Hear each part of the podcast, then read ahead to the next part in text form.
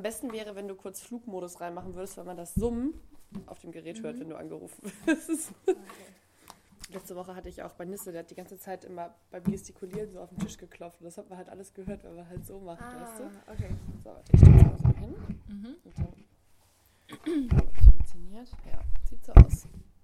Herrlich. So, und ich setze dieses Ding auf, damit ich jetzt höre, wenn zu viele Störtöne da sind. Soll ich die Tür zumachen? Ja, wenn du. Das wäre top. Letzte Woche bei äh, Janne kam auf einmal jemand in den Raum rein. Bei Nisse ging der Geschirrspüler an. Also wir hatten schon einiges.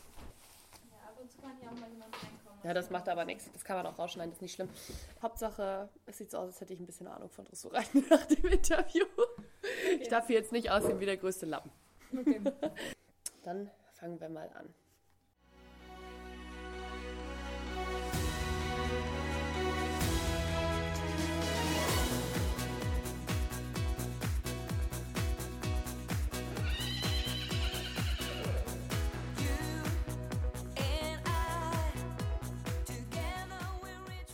Herzlich willkommen zu unserem Podcast Zwei mehr, bisschen Fuß. Der Podcast, der hinter die Reitsportkulissen hört. Präsentiert von Ongard Marketing und Nicole Clement.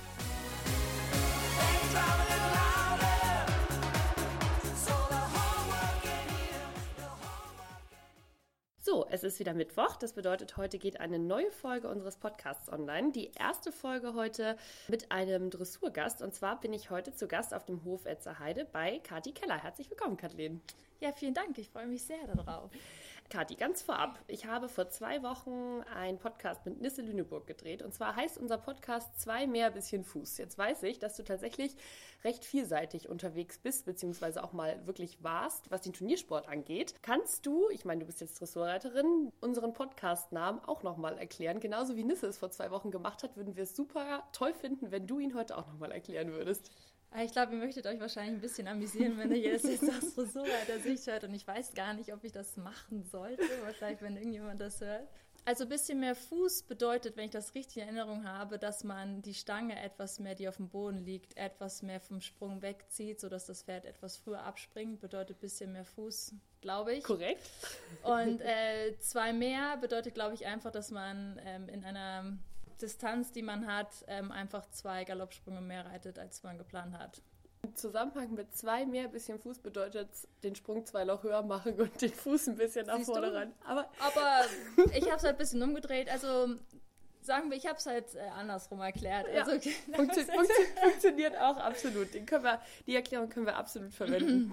ähm, jetzt haben wir zwei verschiedene. Die sind auf jeden Fall, beide, ist ja auch interessant, wie auslegbar unser Podcastname ist. Ich wollte gerade sagen, man kann es auch einfach ein bisschen ähm, breiter fächern. Ja, Kathi, jetzt bist du noch gar nicht so lange Zeit hier auf der Anlage in Appen. Ich habe ganz großes mhm. Glück und zwar war ich letzte Woche bei Janne Meyer, die ist in Pinneberg. Ähm, diese Woche bin ich in Appen, auch im Kreis Pinneberg. Für mich alles prima. Du bist aber noch gar nicht so lange hier. Du warst vorher nämlich äh, lange Zeit mit deinen Eltern zusammen in Lumülen auf der Anlage. Wie kommt es, dass ihr jetzt hier seid? Ja, genau. Wir waren fünf Jahre in Lumülen, ähm, habe das damals auch drei Jahre voll schon mit meinen Eltern betrieben. Vorher habe ich ja noch studiert. Und dann ging es darum, als ich fertig war mit dem Studium überlegt habe, jetzt auch zum Ende des Vertrages, was mache ich, wo gehe ich hin, was habe ich vor. Und dann kam ich einfach darauf, dass ich gesagt habe, ich möchte einfach gerne nach Hamburg gehen. Das wäre so das, ähm, was ich gerne persönlich möchte. Und ähm, es wäre ja langfristig auch so gewesen, dass ich den Stall übernehme und das eben mit meinen Eltern eben als Trainer begleitend nur mache. Genau, und dann habe ich mich halt eben entschieden, nach Hamburg zu gehen und dann habe ich durch großen Zufall und großes Glück die äh, Familie Groth-Becker kennengelernt und äh, bin dann hier zur Itzer Heide gekommen, schon vor eineinhalb Jahren. Und inwieweit hat sich die Zusammenarbeit mit deinen Eltern verändert, seit du hier bist? Also klar, deine Eltern sind Ausbilder, selber passionierte Reiter gewesen. Inwieweit musstest du so ein bisschen selbstständiger werden jetzt, seitdem du hier bist, oder sind deine Eltern noch genauso aktiv wie vorher? Natürlich habe ich das davor auch mit denen gemeinsam gemacht, aber ich bin hauptsächlich einfach nur geritten und war im Stall. Aber jetzt muss ich natürlich alles andere machen. Also Rechnung schreiben und KKG habe ich zum Glück jemanden, der mir da ein bisschen hilft, aber trotzdem musst du alles kontrollieren. Du hast natürlich ähm, ja, diesen ganzen finanziellen Aspekt alleine zu tragen. Meine Eltern machen wirklich nur noch das Training und die stehen mir natürlich beratend zur Seite.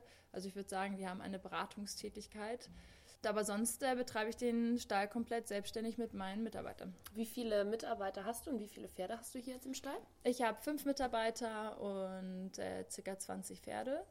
Wie teilen sich die Mitarbeiter hier dann auf? Also du hast wahrscheinlich Reiter und jemand, der das Büro macht, irgendwie hast du irgendwie. Äh, genau, aber die zählt nochmal extra, die ich ähm, im Büro habe. Die zähle ich gar nicht dazu, dass die hier ist, aber ich habe ähm, äh, tatsächlich zwei Bereiter beziehungsweise zweieinhalb Bereiter und ähm, zweieinhalb Pfleger. So könnte man es, äh, glaube ich, am besten beschreiben. Jetzt bist du mit 21 Jahren die jüngste Derby-Siegerin aller Zeiten gewesen. Wir reden in jedem Podcast im Moment so ein wenig über das Derby, weil das natürlich nächste Woche losgeht. Und du hast schon mit 14 Jahren dein goldenes Reitabzeichen bekommen. Deine Eltern, wir haben es eben gesagt, immer zu deiner Seite, unterstützen dich sehr. Inwieweit hattest du überhaupt die Chance, was anderes zu werden oder was anderes zu machen als das, was du jetzt tust? Du hast ja auch studiert, hast du eben gesagt. Genau, also ich hatte jede Chance, die ich hätte ergreifen wollen. Also meine Eltern waren da nie, dass die gesagt haben, du musst das machen. Ich hätte immer alles machen können, was ich möchte. Nach dem Abitur habe ich selber entschieden, dass ich ein Jahr nur reiten wollte. Das habe ich dann auch gemacht.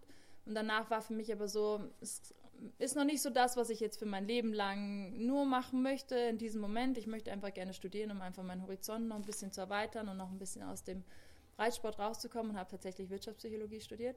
Und dann aber nach dem ersten Semester war ich das erste Mal irgendwie auf dem Turnier und hatte gerade Klausuren geschrieben. Und dann ging das alles nicht so, wie ich mir das vorgestellt habe. Und das Jahr davor war halt ein super Jahr, da lief das richtig gut. Und da habe ich gesagt, also dieses blöde Studium. Also und warst du dann kurz ähm, davor, das Studium abzubrechen? Ähm, oder? Ja, aber ich war schon natürlich, man ist sehr ambitioniert bei der Reiterei und es war auf jeden Fall ein großer Überlegungspunkt, wo ich gesagt habe, ob ich das jetzt möchte oder ob ich doch nur reiten will. Aber natürlich habe ich das Studium zu Ende gemacht, weil ich auch gesagt habe, ich fange jetzt hier nicht was an und beende es nicht. Vor allem ist es auch interessant, man lernt neue Leute kennen, man kriegt einfach ein bisschen Einblick in, in andere Welten. Und aber ich wusste genau nach diesem ersten Semester, dass ich reiten möchte. Okay, und, und das, ist trotzdem durchgezogen. Genau, ja, natürlich. Aber es war auch gut so. Also ich würde es auch jedem, der es jetzt macht, ähm, jedem wieder empfehlen, das zu machen. Du bist jetzt, oder wir, wir bewegen uns, wir haben es eben gesagt, mit großen Schritten auf Hamburg zu. Und nächste Woche geht es los auf dem Derby. Mit was für Pferden fährst du dieses Jahr nach Hamburg und was für Prüfungen wirst du reiten? Genau, mein Plan ist es, mit San Royal und Stansfield äh, zu kommen. Und im Endeffekt darf ich ja nur die äh, große Tour reiten, also den Grand Prix. Und dann geht es ja weiter in Spezial und in die Kür. Da ich ja kein Amateur bin und die Amateurtour natürlich für mich wegfällt und Springen habe ich ja jetzt auch lange nicht mehr so ausführlich betrieben. Daher. das ist das ein ganz gutes Stichwort. Du warst nämlich mal, ähm, ich erinnere mich an Bilder auf deinen äh, Social Media Seiten, wo du tatsächlich mit deinem super Dressurpferd Wanda damals irgendwie durchs Wasser galoppiert bist und über Sprünge und was weiß ich. Und du warst tatsächlich auch mal im Springsattel aktiv, richtig? Äh, ja, also ich bin tatsächlich mal eine Zeit lang gesprungen. Also das Höchste, was ich auch auf dem Turnier mal geritten bin, ist ein M-Springen gewesen, also M1 Sterne gewesen. Aber es, es ist also, ich habe es gerne gemacht und mache heute auch noch ein paar Cavalettis, aber Dressur liegt mir definitiv sehr viel besser und sehr viel mehr. Aber es bringt mir super viel Spaß, ins Gelände zu reiten. Und mit Wanda damals, der, war ja auch ein halber Blüter und mit dem hat es halt super Spaß gemacht, einfach durchs Wasser. Ein paar, mhm. Es waren halt alles kleine Sprünge, aber es war einfach äh, cool. Und das mache ich auch bis heute gerne. Ich gehe einfach super gerne ins Gelände, gehe ein bisschen raus, mache was anderes, weil ich reite gerne Dressur. Sehr, sehr gerne Dressur, sonst würde ich es auch nicht machen. Ja. Aber es ist schon nur jeden Tag in so einem Zirkel da reiten und in der Halle oder auf so einem Viereck ist auch. Wird ja langweilig, oh, ne? Mega boring, deswegen. ähm, wobei, das ja auch, ich würde sagen, es ist schon ein bisschen besonders. Viele Dressurreiter, die, mhm. was ich so kennengelernt habe, viele packen ihre Pferde auch ein wenig ein wie ein rohes Ei. Oder das ist halt eben auch nur ein Vorteil. Aber dass man so ins Gelände geht und auch mal einen kleinen Sprung macht, das ist jetzt gar nicht so ganz üblich. Wie siehst du das so mit der Verletzungsgefahr und dem natürlich immensen Wert, welches so ein Pferd eben auch hat? Aber es glaube ich nicht nur Dressurreiter. Ich glaube, es wird manchmal ein bisschen verkannt. Es gibt genauso Springreiter, die das machen und ihre Pferde nicht auf die Weide stellen und wie ein rohes Ei anweisen. Mhm. Also es ist jetzt nicht nur typisch Dressurreiter. Natürlich gibt es auch eine Verletzungsgefahr, aber wir können auch irgendwo genau wie Menschen, du kannst irgendwo langlaufen, stolpern und dir passiert irgendwas. Also und ich finde, Pferde sind immer noch Pferde und äh, man sieht einfach, wie glücklich die sind. Und ich finde, das Allerschönste ist eigentlich immer, wenn die Weidesaison beginnt und du bringst ein Pferd raus auf die Weide und der galoppiert das erste Mal rüber und freut sich. Das ist mhm. doch herrlich. Ja. Und wenn die jeden Tag draußen sind, sind die auch entspannt. Und deswegen, wie gesagt, ähm, guck in der Box, was haben sich schon Pferde in der Box verletzt, weil die sich gewälzt haben, hauen irgendwo gegenhauen, unter die Krippe hauen, gegen die Wand, keine ja. Ahnung. Genauso also, in der Box passieren wie auf der Weide. Genauso. Na klar ist die ähm, Gefahr, wenn die galoppieren und irgendwohin das was ist. Aber wie gesagt, es kann auch drin passieren. Und wenn die Pferde es gewohnt sind und jeden Tag draußen sind, dann geht es eigentlich wirklich sehr, sehr gut. Ich denke mal, man muss wirklich nur aufpassen, wenn Pferde eine besondere Vorgeschichte hatten, was, dass du dann vorsichtig rangehst und nicht vielleicht gleich im ersten Moment, ja. lass die mal rennen. Mhm. Ähm, da sollte man sicherlich auch kurze Vorsichtsmaßnahmen treffen. Aber grundsätzlich bin ich immer dafür, bei mir dürfen auch alle Pferde raus, ähm, das dafür das zu Nochmal zurück zu Hamburg. Du hast eben gesagt, du nimmst Stanfield und San Royal mit. Wen reitest du da was oder was ist so der Plan? Ähm, ich reite beide natürlich den Grand Prix. Man darf ja zwei Pferde reiten. Ah, okay.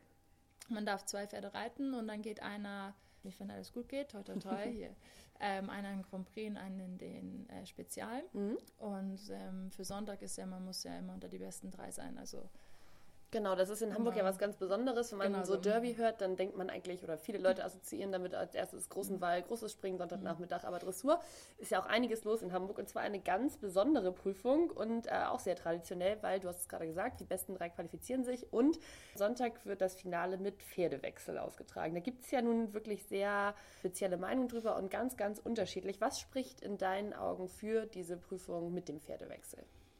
Es ist natürlich einfach hochinteressant, auch ähm, nicht nur für die Zuschauer, für die ist es natürlich sowieso sehr spannend, aber auch als Reiter unheimlich interessant, andere Pferde zu reiten und wie schnell man sich darauf einstellen kann und mit denen ähm, auf einmal ein Team wird. Du musst ja innerhalb von diesen fünf Minuten mit dem Pferd ähm, ein Team werden, um mit ihm diese Prüfung zu reiten. Und das bringt einfach unheimlich Spaß.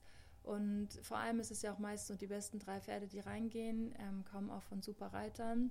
Selbst wenn die ihr Zweitpferd nehmen, sind die eigentlich immer super geritten und ähm, ist einfach eine große Herausforderung, aber es bringt auch unheimlich Spaß. Bedeutet, du hast fünf Minuten Zeit auf dem Abreiteplatz, sich auf das jeweilige Pferd einzustellen und dann geht es direkt in die Prüfung. Genau, weil es ist ja schon so, dass die äh, Pferde eben auch drei Runden gehen, was natürlich für die eben auch körperlich ähm, anstrengend ist. Dadurch wird es versucht, so kurz wie möglich zu halten. Das ist ja auch eine Spezialaufgabe, die kürzer ist als ein, ist ja nicht so lang wie ein Grand Prix, mhm. sondern ähm, sehr viel kürzer. Es gibt zwar alle Elemente dort drin, aber eben sehr gebündelt. Genau. Und dadurch muss man auch dieses Abreiten sehr kurz halten, dass einfach die Pferde eben Zeit haben, sich zwar auf dich einzustellen, aber eben auch noch das äh, gut meistern können. Nimmt man da noch irgendwas? Also das Pferd bestellt, behält wahrscheinlich die Zäumung auf, aber nimmt man da seinen eigenen Sattel mit oder wie, wie nee, läuft das? Es bleibt, äh, bleibt alles so, wie es ist. Ich mhm. bin, ich muss dir ehrlich sagen, ich bin mir gerade gar nicht sicher, ob man einen anderen Sattel rauflegen dürfte.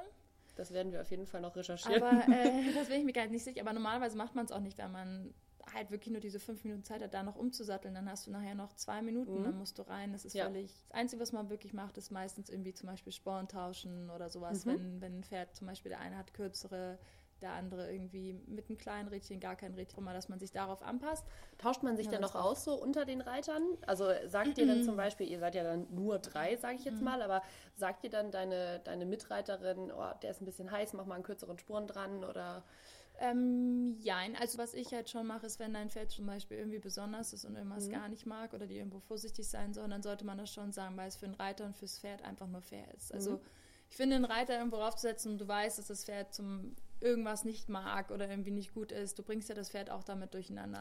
Und dadurch ist es einfach gut, sich dann schon ein bisschen abzusprechen. Jetzt mal so ganz objektiv betrachtet, wenn man mal so über Pferdewechsel nachdenkt, dann frage ich mich so ein bisschen, vielleicht auch als Laie, äh, was das angeht, aber inwieweit das objektiv bewertet werden kann oder inwieweit das fair ist. Weil man muss ja auch sagen, da gehört irgendwie so ein bisschen Glück zu. Es gibt Pferde, die laufen in der ersten Prüfung am besten und sind in der dritten Runde vielleicht total heiß gelaufen und wenn sie das dritte Mal da jetzt wieder rein müssen, verstehen sie die Welt nicht mehr. Und es gibt Pferde, ähm, die reitest du das dritte Mal da rein und die haben dann vielleicht schon ein bisschen Dampf abgelassen, gehen in der dritten Runde eigentlich viel besser. Inwieweit ist das denn ein, ein faires System, diese Prüfung? In dem jeder Reiter einmal als erstes ein zweites und als drittes reitet, immer unterschiedlich. Gesehen hat jeder die gleichen Chancen. Also deswegen, also es ist total fair gemacht. Also mal hat man halt in dem Moment Glück, dass das Pferd halt in der dritten Runde noch super fit ist. Der andere ist das Pferd vielleicht ein bisschen müde, aber ich muss ehrlich sagen, ich bin jetzt, warte mal, ich bin da fünfmal, glaube ich, geritten. Ich glaube, ich bin insgesamt schon siebenmal Pferdewechsel geritten mhm. oder so.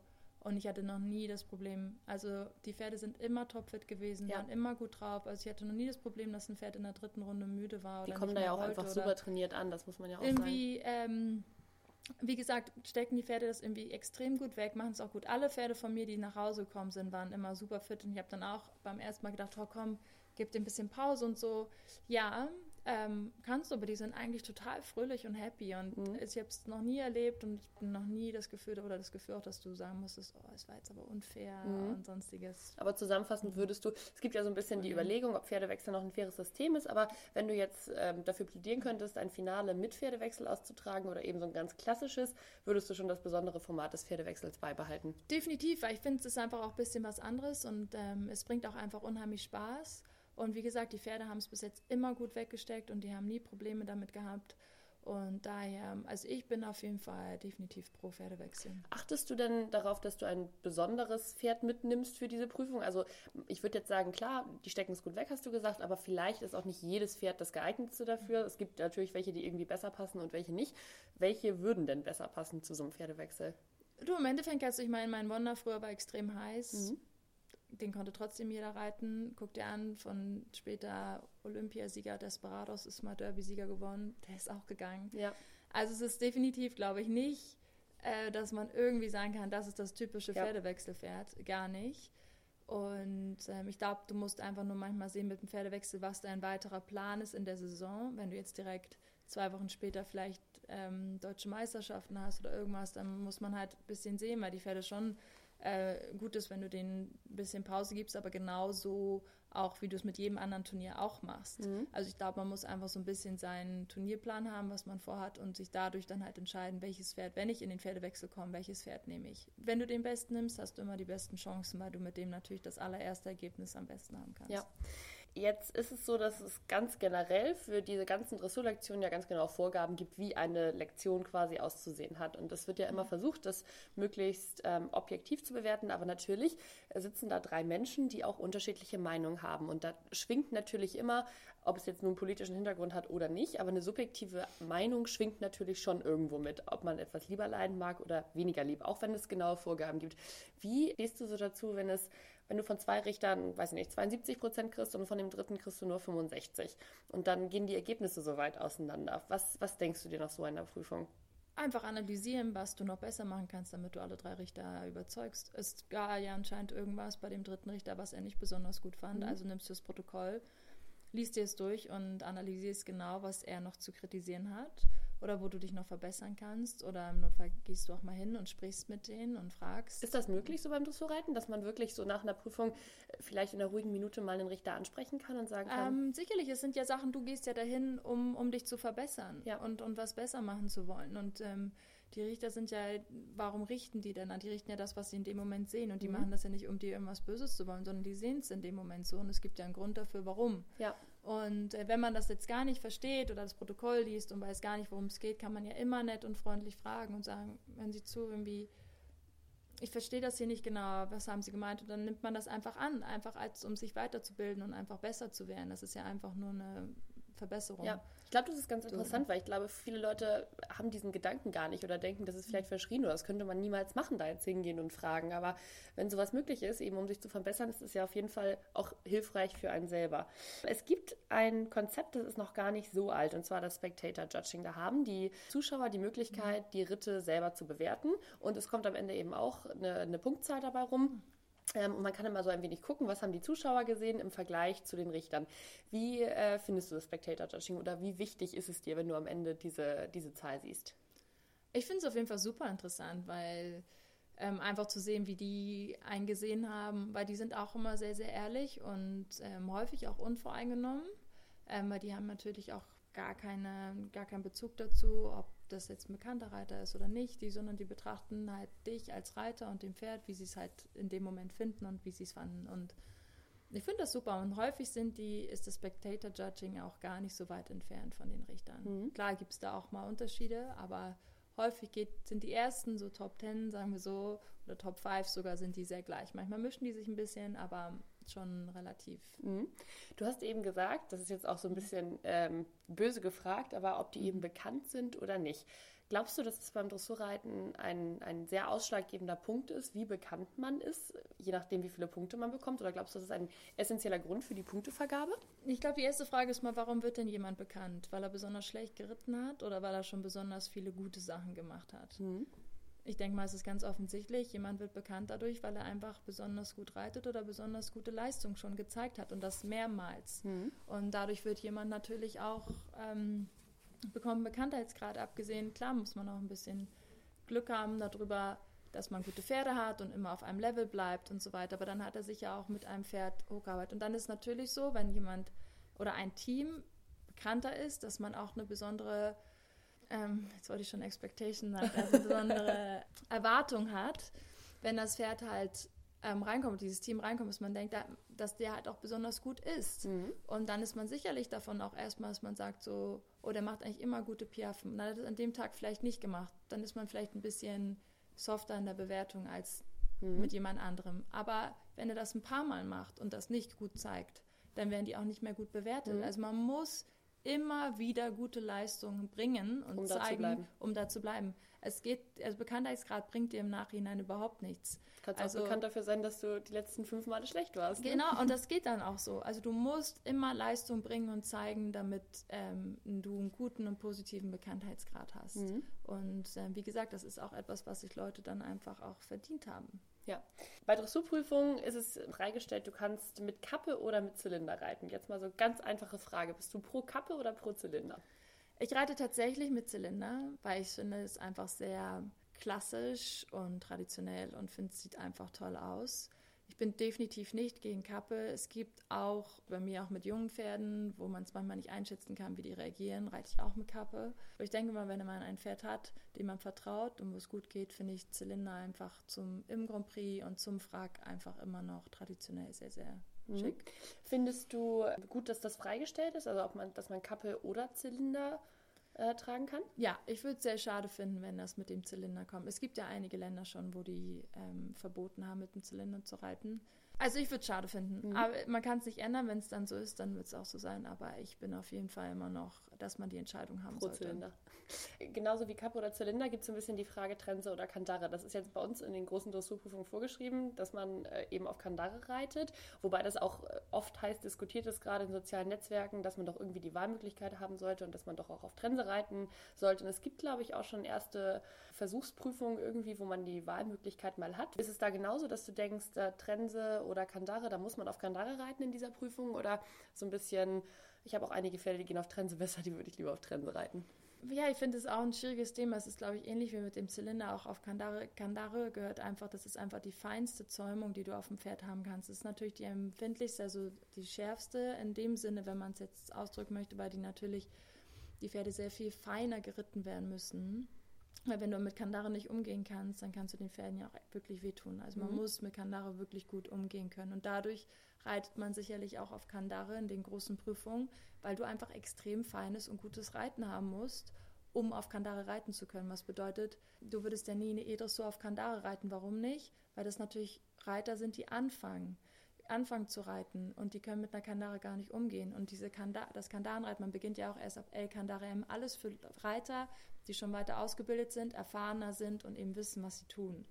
Und ich finde schon, dass man auf Kandare auch eben ein Schritt der guten Reiterei ist und zeigen kann, wie fein man damit umgehen kann. Also ich finde schon, dass man das für die ganz großen Prüfungen, also Grand Prix und sowas beibehalten sollte, weil es eben auch zur hohen Dressur gehört. Aber ich habe nichts dagegen, dass man auch, also ich reite auch gerne auf Trense. Also wenn es jetzt auch Prüfungen geben würde auf Trense, es gibt ja schon S-Einsterne ähm, auf Trense. Mhm äh, für junge Pferde. Aber ich finde, es sind auch so ein paar Sachen halt, die eben zur hohen Dressur gehören. Und ich finde, das ist eine Sache, die man auch beherrschen sollte, wenn man Grand Prix reiten ja, möchte. Also auch da so ein bisschen na, traditioneller, klassischer.